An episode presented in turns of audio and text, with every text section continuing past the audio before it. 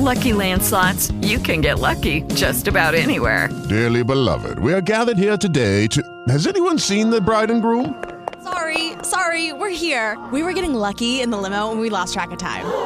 No, Lucky Land Casino, with cash prizes that add up quicker than a guest registry. In that case, I pronounce you lucky. Play for free at LuckyLandSlots.com. Daily bonuses are waiting. No purchase necessary. Void where prohibited by law. 18 plus. Terms and conditions apply. See website for details. It's Blissen Up. I'm your host, Rachel Lang, intuitive astrologer. Get starstruck with inspiring guests and engaging conversations. Blissen Up starts now. Woo! All right. Welcome. Welcome. This is Blissen Up, and I'm Rachel Lang, your host on this weekly voyage into the magical world of astrology, where we dip into spiritual dimensions, explore symbolic language that informs us and reflects our temporal experiences and glean meaning into a, uh, to that allows us to enrich our lives. So that's what it means to live blissfully. It's living purposefully, intentionally, and most importantly, connectedly. So I am joined today by John Williams. Hi, John. Good morning, Rachel. Welcome. How are you? I'm good. I'm good. Did you have a happy holiday? I did. It was wonderful. Good. and how good, about good. you? Yes, yes, it was wonderful as well. So it's good to be back and in the flow, right? Yeah. yeah, we missed you last week. I mean, we love Tony, but we missed you. We missed Yeah, having. I'm sorry about that. I was so sick that week. I know, but thank God for healing. Yes, thank you for those and- healing vibes. yes, aw. Well, yeah. So it it is uh you know it, it, it is that holiday season, and and I am actually broadcasting today from St. Louis, Missouri, where my family's from, and I've just spent the last few days being immersed in love and food and and holidays, and it's been wonderful. That's So- great. Yeah, and in fact, I am broadcasting today from the studio of Touchstones, which is a dear friend of mine, Jill Evans Petzel, has a jewelry line called Touchstones, and you can find it on touchstonestouch.com. And I'll I'll post I'll be posting some information about that on my website. But so I I'm I'm I'm broadcasting from the studio. I'm surrounded by stones and crystals and and pearls and I've got jewelry everywhere. I've got you know this this pearl necklace here um, that is just so stunning and delectable, and then labradorite, which is one of my favorite stones that has very magical properties, and uh, and silver and gold and all of these all of these i mean i just i'm going crazy i'm just you know for this libra with a taurus rising i you couldn't ask for anything better than a room full of stones you know Yeah. and, and this this turquoise one too, which is just absolutely stunning. And and this piece, she's offering ten percent off um, if you uh, if you say that you saw it on the show today. So it's uh, it's really exciting. So that's Touchstones Touch, and uh, I'm uh, I'm just I'm so grateful to be here and broadcasting from such a an energy rich place. Yeah, it looks great. Yeah, it's beautiful. so, and, and I'm really excited because today, you know, we, we have such an exciting show. First of all, we're still in the darkness of winter, in the heart of, of Capricorn season, when, you know, under Saturn's, you know, solid instruction, we can start to see new ways that we can build new structures to support our growth. And, and this allows us to sort of abandon any unstable constructs that keep us locked into unhealthy patterns or unhealthy relationships or jobs that don't serve us. And so this is a time of year when we set intentions and we start looking forward at the new year and we're, we're sort of guided by our imagination. And, and so there's possibility. You know, what can we create? And so, all of us together here today are part of a community of believers in possibility when we are all connected by our curiosity and enlivened by hope. And so, with the same spirit, we enter into this show looking into 2015. And, and I, th- I like to think of magic in terms of of um, of you know Carolyn Casey says that magic is participation with everything, and and I like to think that magic happens when we learn how to play with the elements. So that's earth, air, fire, water. We learn how to play with those nature forces of nature, the natural world. We understand divine timing that's been mapped out for us in the stars. And then we fearlessly set intentions from our hearts to the heavens. And so it magic is participation and co-creation. And that's what that's what we're doing here today. We are going to be manifesting for the new year a little bit more magic. So I am so excited because I've welcomed an official magician, a wizard who is an astrological master, Rick Levine. And today on our show, we'll be talking about some of the astrological highlights of this coming year so that you can be prepared to make the most of, of, of some of the influences and really live an expansive, full, complete, and blissful year. So, Rick is a fiery Aries with a Gemini rising. He's so much fun, and and I've I've been seeing I've I've been seeing him in, in conferences and astrology conferences. I've been reading his his horoscopes on Tarot.com for years, and so he's uh he's really he's really a, he really is a master, and he knows how to connect spiritually um, what with some of the cosmic phenomena that we have happening in our astrological universe. So Rick is um, he's you know the author of several books and several magazine articles and co-host of the Planet Pulse podcast that you can download on iTunes. And he's also the founder. Uh, one of he's the founder of the Center for Astrological Research and Education, and he was a founding trustee of the Kepler College for Astrological Arts and Sciences near Seattle, Washington and uh, and and so he's going to be joining us a little bit uh, later in the show. So feel free to ask any kinds of questions, and um, and also for you know you can chat questions about the coming year and ask you know what it might mean for you and how you can make the most of it. So feel free to join our chat. Feel free to call us with questions.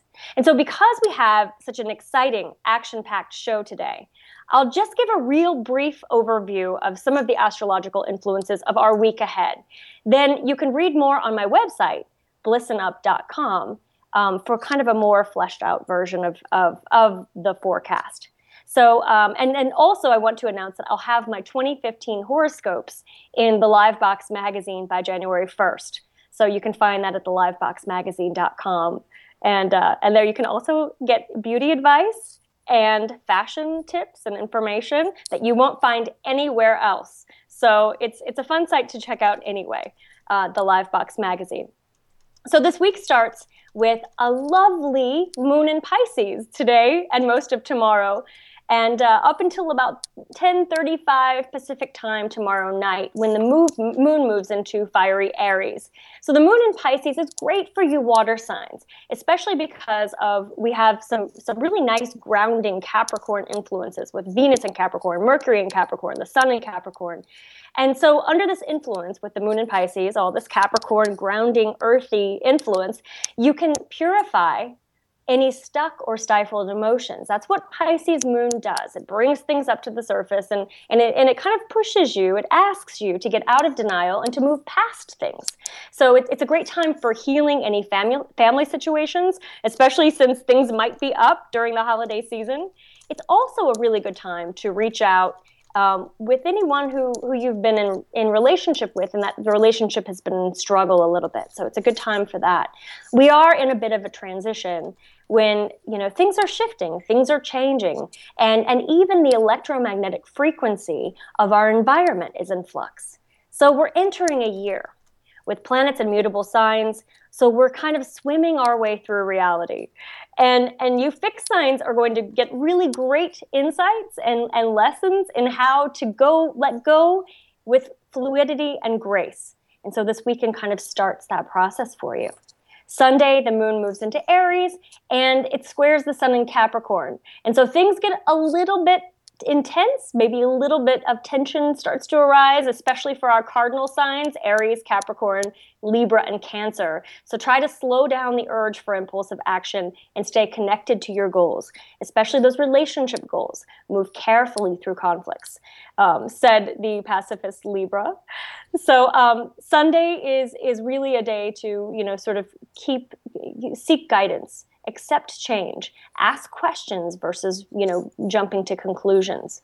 Then Monday, we have a really great Jupiter trine, um, lunar trine to Jupiter. That's really good for our fire signs Leo, Aries, Sagittarius. It's going to add illumination to challenging circumstances.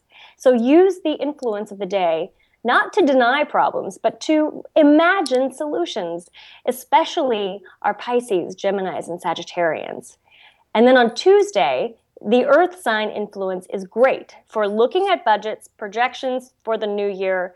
Um, it's a good time to balance needs, wants, and urgings, especially for our earth signs. And then Wednesday is New Year's Eve. And the moon is still in earthy, sensual Taurus. And so it's a good time to, you know, sort of indulge those senses. Go out for good food, drink good wine, don't hold back let let the let the, the end of the year you know sort of end with a with a bang with with celebration of the senses um, plan delicious outings and, and dinner parties. And uh, then thursday we have the new year uh, the new year's day and it's a great day for an afternoon party or a celebration. The moon's going to be in happy friendly curious gemini and the Mercury influence adds just a little bit of fun and a, and a, lot of connectivity for your New Year's Day. So it's a really good time to be with people and sort of, you know, make make the most of that influence. So that is a really short glimpse into our week. We have so much more to talk about. So we'll take a really short break and then when we come back, we'll be joined by our guest, very special guest, Rick Levine. So stay tuned.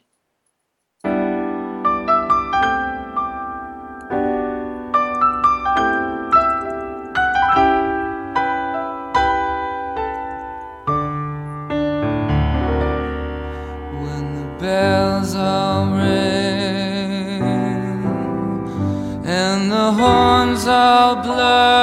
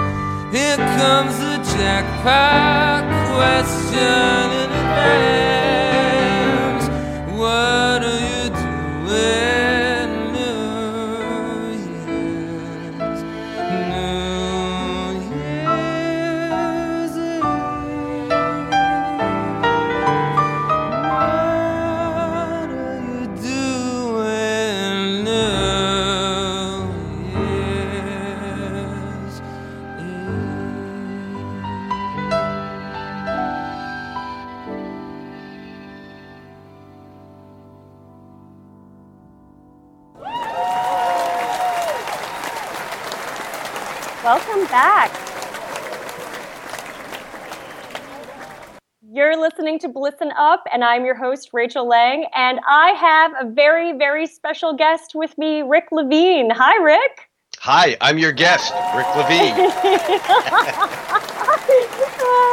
uh, Rick, Rick is Rick is an Aries, and uh, he's got a Gemini rising, and and we never know what to expect when when Rick is on the show because he's just you know he's full of, of interesting thoughts, and his ideas sort of swirl around, and so and so it's going to be uh, it's going to be an adventure we're going to take everybody on for the next for the next uh, few minutes, almost Yeah, an Gem- hour. Ge- Gemini risings move fast enough that my line for Gemini is how can you be two places at once when you're nowhere at all? That's great. And I, I know some of the people in the in the in the chat today, and I, I think that we are going to have um, we're going to have uh, several Gemini's uh, who can totally relate to that. So so that's great. Um, now, Rick, for the for the people who don't who aren't familiar with you, which um, I don't know where they've been, but um, tell us a little bit about how you got involved with astrology and sort of how you got started. Ooh, good question. Well, um, ever since being a kid, I've always been a voracious reader, and I've always been attracted to reading things that are on the edge. I mean, in junior high school, uh, I was reading a lot of science fiction and books on UFOs and telepathy and palmistry and astrology and all kinds of stuff. And by the time that I got to college, um, uh, I was in college at, at an Eastern University during the crazy years from 67 to 71. And astrology just came in with the sex, drugs, and rock and roll. just, and and um, and I began studying it, and I was going to become a Jungian psychologist. My undergraduate work is in psychology, and um, and I decided not to take that path to be an astrologer. But um, I've never stopped reading, and I do kind of have a psychological uh, orientation. I come from that psychospiritual movement of where uh, you know where psychology met Eastern thought that occurred through the 60s and 70s and so that's really my my primary background Mm, excellent. And and you've written several books. You've written articles. You write for you write horoscopes, daily horoscopes for tarot.com. So you're also really prolific with words as well. well so the, you have the, the daily horoscopes are about a thousand words a day so i've been doing that for 12 years which means that that's about 4 million words because i write about a third of a million words a year and then for eight years um, I wrote a book with my uh, astrology partner at stariq.com, Jeff Jawer, and Jeff and I wrote eight annuals for Barnes and Noble. So those were the big, you know, your year ahead kind of books. But Mhm. uh, it was just too much. Not doing that anymore, but still writing my daily and occasional articles and and some other things. Great, great. So you are so you're really the perfect person to talk about um, what kind of influences we can expect coming into 2015 and how how we can really make the most of, of this year. I'm here. so let's get started. Let's let's start with um, I guess let's start with the with the big one. Uh, we have the final, the seventh and final Uranus Pluto square Pluto square happening in March. Yeah, I think we I think we need some trumpet and drum fanfare for that. You know that do do do do do do do do do. And now presenting the seventh and final. There we go. John's always ready with the sound cues. Well done. And here we are again at the Uranus Pluto square. They're coming around the home stretch and they're heading for the finish line. And which will it be? Revolution or settling back into the deep sleep? What we have with Uranus Pluto squaring, and, and, and I must say that although the seventh and final um, Uranus Pluto square in this series that began in 2012, and the sixth and what's the right word penultimate um, square uh, was just a couple of weeks ago. So we're right now in that Uranus Pluto square period that will ease off a little, but not much until March uh, of 2015. But I must say that even though the square is technically culminated in March of 2015, that the effects will be resounding for years to come. If you look back at the precedent to this Uranus Pluto square, you look at the Uranus Pluto conjunctions that occurred in the summer of 1965 and 66. And what's going on now can all be pinned back to that point just like at a new moon or at any beginning of a cycle, things are born. At the uh, Uranus Pluto conjunction in 65 66, we had the beginnings of what now um, are, you know, drugs as medical and as recreational in many states have come back. That happened during the 60s we have the ecology thing, what started as Earth Day, you know, and and the ecological interest in the '60s is back on us now with climate change and and so on. Um, the feminist movement that happened in the 60s is now back on us with a whole new wave of gender issues and um, you know legalized uh, marriages and, and and so on. The gender issue is back up. We had revolution in the streets then. Now we have it all over the world. We had the arab spring and the occupy everything. And I, and the list goes on and on. The point is that even though the Uranus Pluto conjunction was in 1966 and 67, what we call the 60s didn't really die down until about 1972. And when we look back at this phase and we see what happened during this Uranus Pluto square, we will say it didn't die down until about 2017 or 18. So even though it's exact now, it's like the lag of seasons that says the first day of winter isn't the coldest day. We have the lag of planets and it takes time for some of these bigger you know bigger rhythms to play on through. Absolutely. And so for for those of you who are wondering how how is this, how does this apply to your life? And how, and what can you do you know th- first of all think about where you were and what was happening. What were some of the big themes that were up for you in June of 2012 because that's really when we when the when it when it went exact the first time. And so you can you can sort of see you know uh, a progression of events and and that same theme is going to be kind of resurfacing again so that you can get con- so you can reach a conclusion and sort of draw put a bookend on it and, yeah, you uh, know, and R- Rachel, I think that it actually even goes back to Uranus's ingress or, excuse me, movement into Aries mm-hmm. uh, back back in March of 2010. In fact, on the exact day of the Fukushima earthquake, tidal wave, nuclear meltdown. That was the hello from right. the cosmos that really moved us into this period. Again, with these outer planet aspects, I think we need to allow some. Uh, I, I like to call. I, I use the word slop as a technical word. That's I a good call, technical word. I, I, call it the cosmic slop factor. Um, uh-huh. But the fact is that that yeah, we look back into what we, what was going on in our lives back in 2010, 11, and and then in the spring of you know 2012 uh, for sure. And and and I think though that the two planets involved, Pluto, which is about deep evolutionary transformation. Pluto is the lord of the underworld. And we forget, though, that Pluto is the underworld of each and every one of our individual lives is our unconscious. It's our bodies. It's the stuff that doesn't come up to the surface.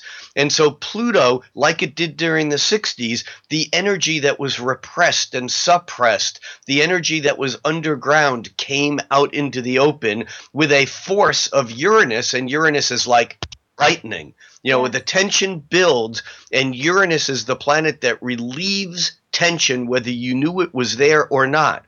And so when we look at, for example, the civil rights of the 60s and the civil rights of what's going on now, again in the streets, it's not like anyone who's been paying attention really thought that it went away completely. Mm-hmm. But all of a sudden, with a Uranian now, here and now intensity, the lightning is striking, and that's all over the place again.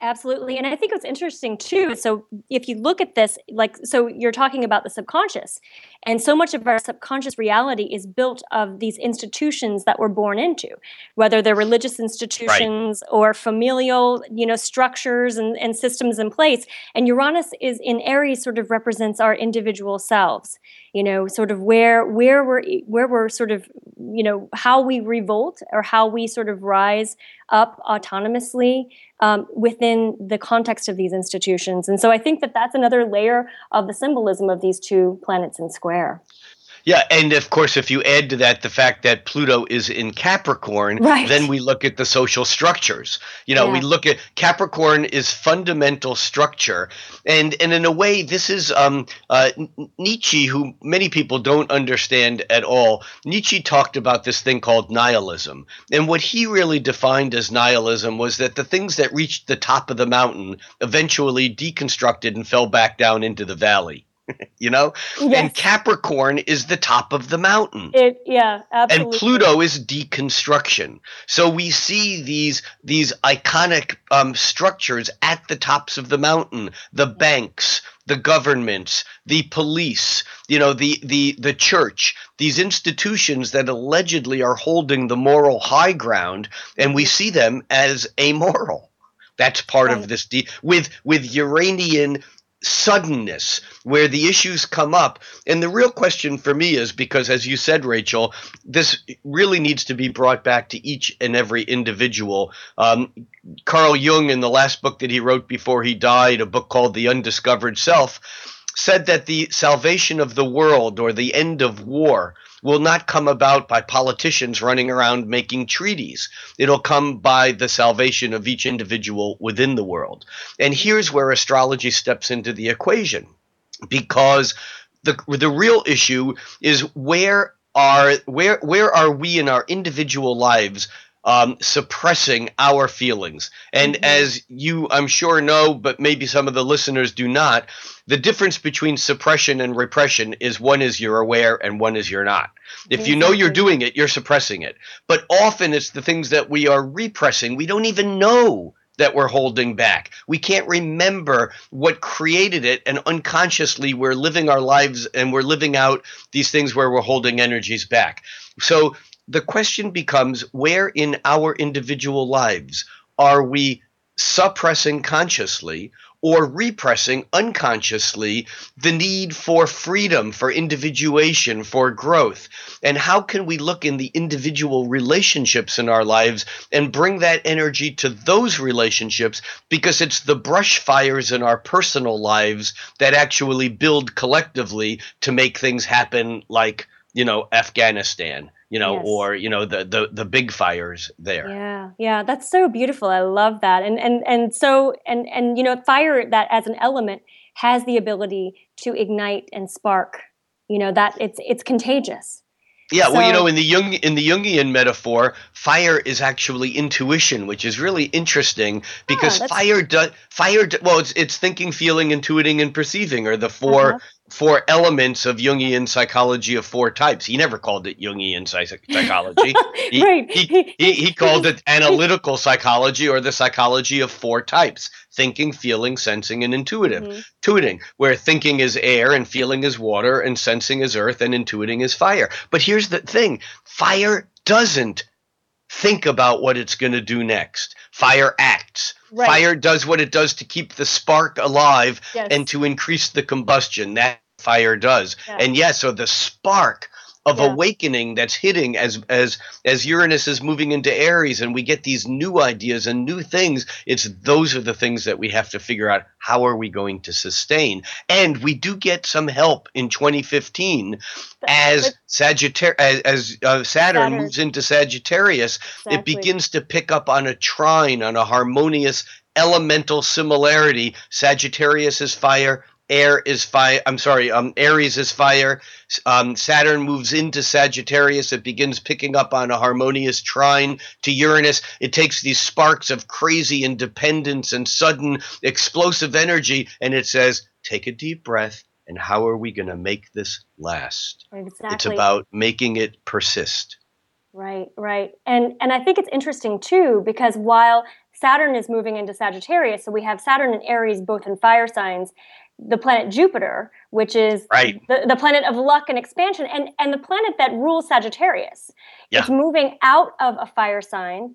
And, and so it's moving into Virgo. It's moving into an earth sign, a mutable earth sign, which I think could be really interesting um, just just as uh, it sort of like adds an element of tension um, because Saturn and uh, because Sagittarius and Virgo are both in, It's true. um, it's it's true. But wait a second. I'm the Aries. People are supposed to be telling me to slow down. You're already in the second half of the year because for the because for the first for the first half of the year we have Jupiter in fiery um, Leo. We have Saturn in fiery Sagittarius and Uranus in fiery Aries. And even though the angles aren't exact, we're getting this fire trine buzz of we gotta do something now. Don't think, do it. It's the Nike commercial. Commercial. Just do it. It's like move into action. And then, yes, the energy shifts dramatically in 2015 from all this energy of doing an action action into what you're calling a mutable energy or a changeable or adaptable energy as Jupiter moves from fiery Leo into more practical and and more useful um, Virgo. Yeah. which will happen in August. Um, Robin in the chat says, "Could Rick speak speak about Saturn in our lives individually?" Well, I could, but my I, I think that this is probably where I should mention one of my favorite Christmas carols. Oh, and and and and and and it's and it goes like this and i may or may not sing it but i'll certainly share the words. Uh, it's you better watch out. You better not cry. You better not pout. I'm telling you why saturn's claws are coming around. He's making a list. He's checking it twice. Gonna find out if you pay the price saturn's claws are coming around. He knows when you've been playing. He knows when you're at work. He knows if you've been bad or good, and he knows if you're a jerk. So you better watch out. You better not cry. You better not pout. I'm telling you why. Saturn's claws are coming around. Yeah. Saturn Saturn is karma. Saturn is you get what you deserve. You know, people forget even astrologers, that Saturn Satan, they are one and the same word. It's just that Saturn's gotten a bad rap for the past few thousand years from the Judeo Christian tradition um, that basically says that if we're born of original sin, then we always should get shit. it always should be bad. Right. And and so Saturn, the planet of you get what you deserve, has turned into a devil that says you always get what you deserve and you deserve crap, so you're going to go to hell. Now here is a perfect segue into back into the Uranus Pluto square because Pluto is the lord of the hell realms. You know, mm-hmm. Saturn is the gatekeeper. You know, Saturn and and and and in a way Saturn is a you get what you deserve, but we need to remember that hell may not be the place where you go to get punished. It may, in fact, be the place that William Blake wrote was a place, quote, so beautiful it would torment an angel to insanity. Which is which is interesting because Saturn it it gives you those hard hard hard lessons so Oh, that yeah. so that you and it's like the karmic stuff that you're here to look at but it's Yeah. ultimately so that you can achieve mastery over that that oh, specific Oh yeah, area. Saturn. Saturn's the planet that says no, but kind of means yes, and I don't mean that in a, se- in a sexual overtone at all. Saturn. Saturn basically wants to help you make something that lasts, and if you just run in and do it like like me, like an Aries, sometimes it lasts for thirty seconds. Saturn says no, wait, stop, don't do it. Hold on, slow down, take a deep breath, suck it in, and make a real plan. Because when Saturn tests us, what he's really doing, it's the old no pain, no gain. Saturn, the tester, the taskmaster, is saying, get, get your act together so that what you do really works. I agree with what you just said completely. Yeah. and and I think you know so so we look at Sagittarius and we look at what is what are we gaining mastery over what is Saturn and Sagittarius helping us to to realize and to learn and and Sagittarius is spirituality it's faith it's religion it's truth And so it's interesting. So you're talking. No, wait, about, wait, wait. You said a lot of things all together. Yeah. Now, are you saying that religion is truth? this is no, a good no, one. no, no, no, no, no. It's also opinion. It's also opinion. It's also opinion. right. The, the, the, the perception of truth, because truth is nuanced all the time. Yeah, so there's good news and bad news in Sagittarius. I mean, it's certainly the drive. I mean, it's the archer shooting the arrow into the sky, and the and the archer is half horse, half animal. So in a way, it's the striving to get above our animal nature and reach into the divine proportion, into the realms of heaven. However, we often do it with moral um, certainty that puts us on a place that has is more opinionated than is based upon the truth of what's out there. And it's a delicate dance. It's a delicate dance. Grant Lewi, one of my favorite astrologers, who wrote in the 1940s and 50s, and the um, uh, and the first editor of Horoscope magazine, Grant Lewi said that that Saturn and Sagittarius would rather have um, a direction, uh, a mountain in front of them. I think of it as a fire on the mountain. Mm. Sagittarius, uh, Saturn and Sagittarius would rather have some place to go that was in the right direction on the right path than the Capricorn who has a plan to get there. Sagittarius doesn't have to get there. It just needs to go know it's going in the right direction. And I think that when Saturn is in Sagittarius for the next couple of years, it's it's an ability it gives us the ability to think about how we're going to structure our journey and where we want to go. With saturn and scorpio we've been dealing down in the swamps down in the in the nether realms down in the you know in the caverns in the deep dark hidden murky watery heavy emotionally intense places. And now i think we get a chance to look ahead but we can't do it willy-nilly. We look ahead with substance. Right, right. That's so beautiful. And so, and so this is, you know, you know, do do you want? Should we talk a little bit about how each sign should, how like what what each sign can do to prepare for this for this for this change? sure You, so you you go first. Aries Well- is screaming. Aries Aries Aries Aries, Aries wants to go without Saturn. exactly, Air, exactly. Air, Air, Aries Aries especially with Uranus in Aries now. Um, Saturn uh, I'm sorry. Aries would like Dr. Zodiac to come and perform a Saturnectomy. I yeah, I agree. And and and so what about you? So you're in Aries. Uh, Is that is that how you're feeling right now? Well, actually, maybe maybe I need to eat my words because I'm looking forward to Saturn and Sag to perhaps ground some of the craziness that's been in my life for the last couple of years. Um, you know, with Uranus lining up. I mean, as we speak now, Uranus is lined up with my Sun, and Mhm. so Saturn into Sagittarius is going to harmonize with uh, you know Aries. And although Aries doesn't typically like the idea of being told no. I think that while Saturn is moving through um, Sagittarius, I think uh, Aries can work with that energy more so than usual. Yeah, definitely, definitely. I think that that goes for you know for so for the our fire and air signs. Well, our fire and air signs of Libra Oh, and yeah. Aquarius.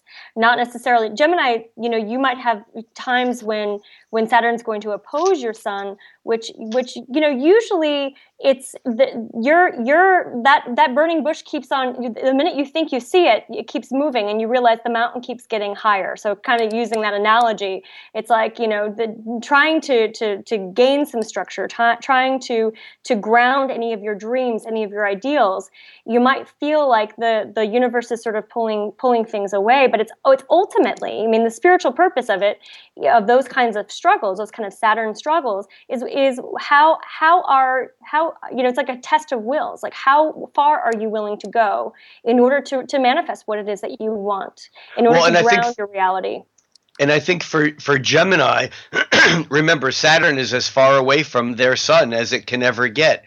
And so there's often a feeling with, with for Geminis um, that that um, that Tauruses may have had over the last couple of years. Right. um, it, it may feel like like the the ultimate goal is very far away, and it is. Saturn is as far away as it can get, and so there may be feelings of discouragement or feelings of let, needing to let things go. Um, but you know, then we, we skipped over Taurus, and you know, for Taurus, with Saturn and Sagittarius, I think that there's a little bit of a confusion because Taurus would would prefer to maintain the status quo, Mhm. and that Saturn in in Sagittarius is basically giving Taurus a good reason to move ahead, but it's not convincing enough, and so there's a bit of a struggle there. I think. Yeah, yeah, definitely, definitely. Um, and and what? Uh, so we also have in the midst in the midst of, of of some of these these these sort of longer term influences. So Saturn last enters into a sign and is there for about two and a half years, Mhm. and um, Jupiter moves into a sign and it's there for about eleven months. And uh, and so we have some also some some sort of times this year when there are influences that might not necessarily last have as much of a of a, a long long term influence, but that that are still going to be pretty impactful. Like um, for example, Venus goes retrograde this summer. Um, and that's something that happens. Um, it's it's not really it's not something that happens every year, and so it's No, it's about every other. It's about every other year, a little bit less Mhm. than that. You're right. And Venus goes retrograde July 25th, September 6th. right, and it's from doing Virgo that- Le- Leo, Yeah, Virgo well, Leo. you know, it. She barely gets into Virgo. She does it at zero degrees of Virgo, first degree of Virgo, and so it's like.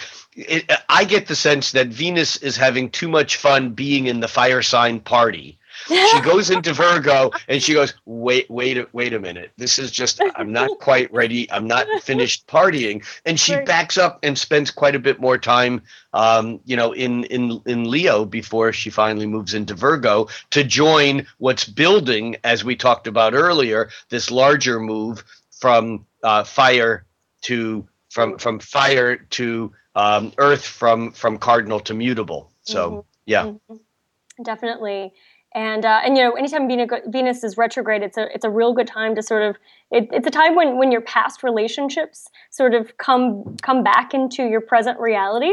And so it's a it's a good time to sort of do any kind of healing do any kind of of of you know of, of therapy work or anything to sort of make sure that you're not repeating patterns in your in your in your life Yeah, I, I agree. And yet I think that we tend to give, we astrologers in general, tend to give, excuse me, Merc- or tend to give retrogrades in general a bad a bad rap.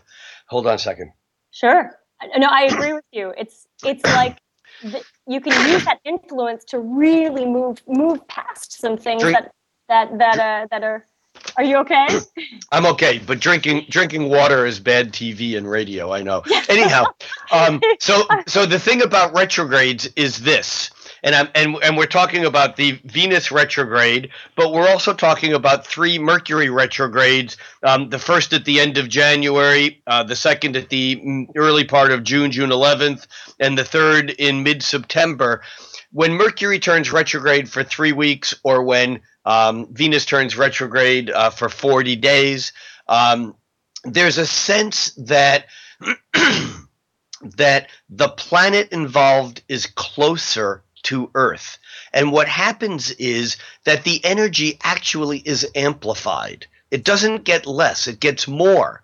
The problem is that most of us are not able to handle the energy even in a normal way in our lives. So we freak out and we go it's like giving it's like giving speed to a hyperactive child. Uh, when I say speed, I mean the pharmaceutically correct speed, of course, whether it's Ritalin or whatever. But basically, you, you have someone who's who's all uh, charged up, and you give them a drug that makes them more charged up, and that shuts them down. Mm, mm-hmm. That's what mm-hmm. happens with a retrograde.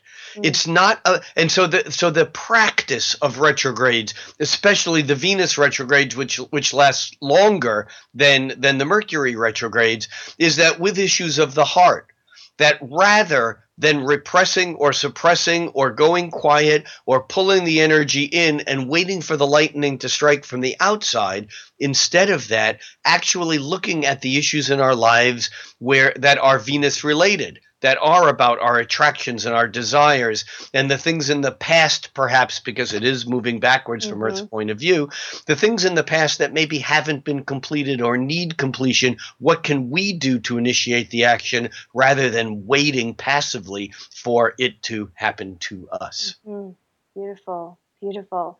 We we have a question uh, from John, I believe. Any correlation to the winter solstice and purging? John wants Well, to know. I, I need definition of purging. Are we talking about eating too much on Christmas Day? You know, that kind of purging? Or are we talking about an emotional purging? I think he's probably talking about, I think it's safe to say it's probably an emotional purging that we're talking about. Well, I, I think that the the winter solstice, which we celebrate, um, it, depending upon our religion, um, we depending. I, I got it, John. I see. Mm, Um, mhm. John says that he was really sick the, the, the night before the solstice. Um, when we talk about the winter solstice, we actually can extend it a few days in either direction and include, you know, the, the Christmas holiday, which actually not only is a solstice holiday, but 300 years before the birth of Jesus, um, Mithraism was celebrating the birth of their Savior, uh, born of a virgin birth on the, the days after the winter equinox. They were celebrating the same thing. I mean, go figure. I mean, it's it's there. It's it's history. People can read about it if they want to. But I do think that what happens at the dark of the sun is that there's a lot of fear around it, whether we express it or know about it consciously. Even cellularly, there's like a change of the tide. Mhm. And so that if there is a sickness or a purging, I've, I've seen this when when outer planets change signs that someone can get very sick for a couple of days, almost as if their body is doing what it needs to to either rest or to catch up or to take a breath or to go through some sort of motion. And you know, the idea of, you know, of of kind of really cleaning out at the end of a cycle is always a good idea. This Christmas Eve thi- I mean, or this, I'm sorry, solstice eve, you know, was also right around the time of Saturn's changing signs, also. And, a new if- moon and a new moon, and obviously the, in the new season. Yeah. So yeah, I think all those things add up. And and again, I think I'm going to bring back in my term the cosmic slop factor because I, I think that we astrologers really like the precision of our calculations. And yet, if you look at at, at mom, you know, and I mean Mother Nature here when I say mom. You know, if you look at if you look at if you look at Mother Nature, she doesn't like exactitude. You know, mm-hmm. she doesn't like she doesn't like numbers that actually are precise as our slide rules and computers um, would like to think. You know, she likes cycles, whether it's a menstrual cycle or a precessional cycle. She likes cycles that kind of have the ability to to adjust themselves to what's going on. And so, um, and so, I think that when we get a transit that that our body reacts like John's a day or two, you know, prior or or whatever it is, I think that's just part of the allowance of the way astrology works, and it's a good lesson for astrologers who think that they can predict everything precisely. Um, yeah. ain't never gonna happen. Exactly. And also I think sometimes too the body gets sick when because the body contains those kind of messages that that we the body contains the messages of things that we might not necessarily be conscious of. We might not necessarily see the what needs to what needs to come up or what needs to emerge. And so the body gives us it, it, it sort of gets sick to to help us Exactly. still ourselves, quiet down so that then we have no choice but to feel what it is that we need to be pur- purging and to to to run through the experience of it and then move move into something new shift into and something that new. and that would be on the repression rather than suppression side because when we have those kinds of somatic reactions often it has nothing to do with what we think we know. Right. Exactly. Exactly. Definitely. Definitely. So um let's see what what uh what other influence so we kind of moving all, um, back into to, and thank you so much for the for the question john that was really that was really important um, and and so moving back into 2015 um, we also have a couple of significant eclipses that are that are taking place that I kind of wanted to to ask you about. The first one being March 20th, which is happening pretty close to that Uranus Pluto square that we talked about. And I and how how do you think what do you think about eclipses? Well, I think eclipses change up the energy, and and and um, just for as, as a matter of interest, eclipses come in pairs, and we do have Mhm. typically four eclipses a year. Some years five, um, but the March twentieth uh, solar eclipse um, is at twenty nine degrees of Pisces, but the eclipse two weeks later on April fourth is at fourteen degrees of Libra. Hello. I know. hello, hello, cardinal signs. Hello, hello, Aries. Hello, Cancer. Hello, Libra. Hello, Libra. Hello, Capricorn. Hello, Aries. Hello, Aries. And um, and for those of you who aren't paying full attention, uh, lovely Rachel is a Libra, and um, and Crazy Rick is an Aries. Um, but but the April fourth full moon is occurring at 14 degrees 14 and a half degrees of um, of Libra and Aries, which means that it is exactly lined up with Uranus, which is very closely. Um, Uranus at that point in time will be at 15 degrees of Aries, so it's oh, and, and which means that it's squaring to Pluto. So the April, uh, um, the April 4th eclipse, which I also must say, in the spirit of full astrological disclosure, is my sun sign because I'm an April 6th birth. That eclipse is actually happening very close to the Uranus Pluto square. And I imagine that we will see um, another reheating of all the same issues that have come up each of the seven times that we've had not only the repetition of the Uranus Pluto square, but another thing that happens, which which I like to call cosmic resonance, um, or, or or being in a cosmic feedback loop, which is basically every time the inner planets, the Sun, Moon, Mercury, Venus, and Mars, make conjunctions or squares um, or oppositions to the Uranus Pluto square, it heats that event up and Mhm. personalize it personalizes it because the faster moving planets act as triggers. So during that early April period of time, we're going to have the sun moving through the square like now we have it and up through the new year we have it the we have the sun moving through the square by its conjunction with Pluto in Capricorn and it's square to Uranus in Aries. So in the spring, the sun will be back in that mix as it conjuncts Uranus in Aries and squares Pluto in Capricorn, except it'll be an eclipse also. And you asked about eclipses.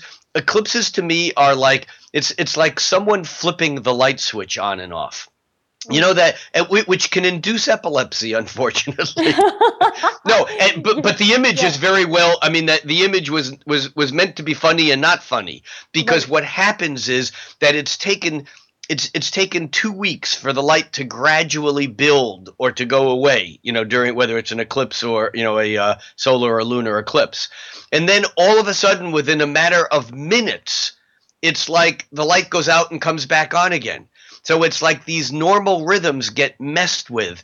And I remember at the I've only ex- I've, I've experienced many eclipses, but I was at one total eclipse that was at a the August 1999 Grand Square Leo solar eclipse, and I was in England at an astrology speaking at an astrology convention in Plymouth, and it was on the totality on the totality line, and and there I was in in in Plymouth, standing on the side of a hill. It was a bit cloudy, and Rob Hand was chanting in Latin a a a, a um, chant to the god Mercury to incant the opening of the clouds. It was a Ah, pretty that's crazy. Incredible. That sounds pre- amazing.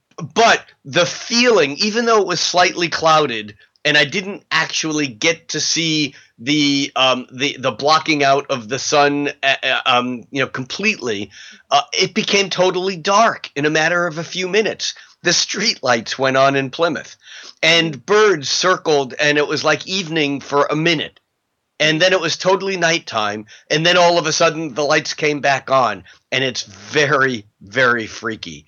I mean, mm. it's it gives you the sense it's like being in an earthquake where the ground that you stand on, you stand on it until you feel it turn to water for a few seconds, and it ripples, and it's very crazy being in a strong earthquake. For those of you who have. Well, this is like that because eclipses basically rattle our system. And in the ancient lore, the solar eclipse, the mythology was the king must die. You know, there's a change of energy because it it stirs things up. And how to track eclipses is sometimes difficult because the energy doesn't occur necessarily on that day. Um, eclipse watchers tell me, and I've kind of observed this, that eclipses can be activated in a chart for up to six months prior or six months after, but it definitely sensitizes those areas in our lives. And so the first eclipse in Aries um, you know, the, the, on April 4th, I think is very important. And then we get a replay of it later in the year. Right, right. So we, I think I, I agree with you. I, I think that that that earthquake analogy is the one I always like to use with eclipses because a lot of times big bodies of water, the earth moving in conjunction with big bodies of water.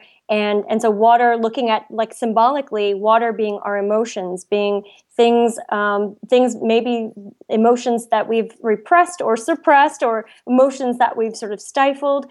And and so what can what you can do to get ready for eclipses and what i like to do is to really sort of go and do that inventory before we get into the eclipse season and before we get into those eclipse cycles um, to kind of bring things up unearth anything that needs to be unearthed um, uh, Robin says, What ultimately does astrology call us, uh, guide us to do, be in our lifetimes?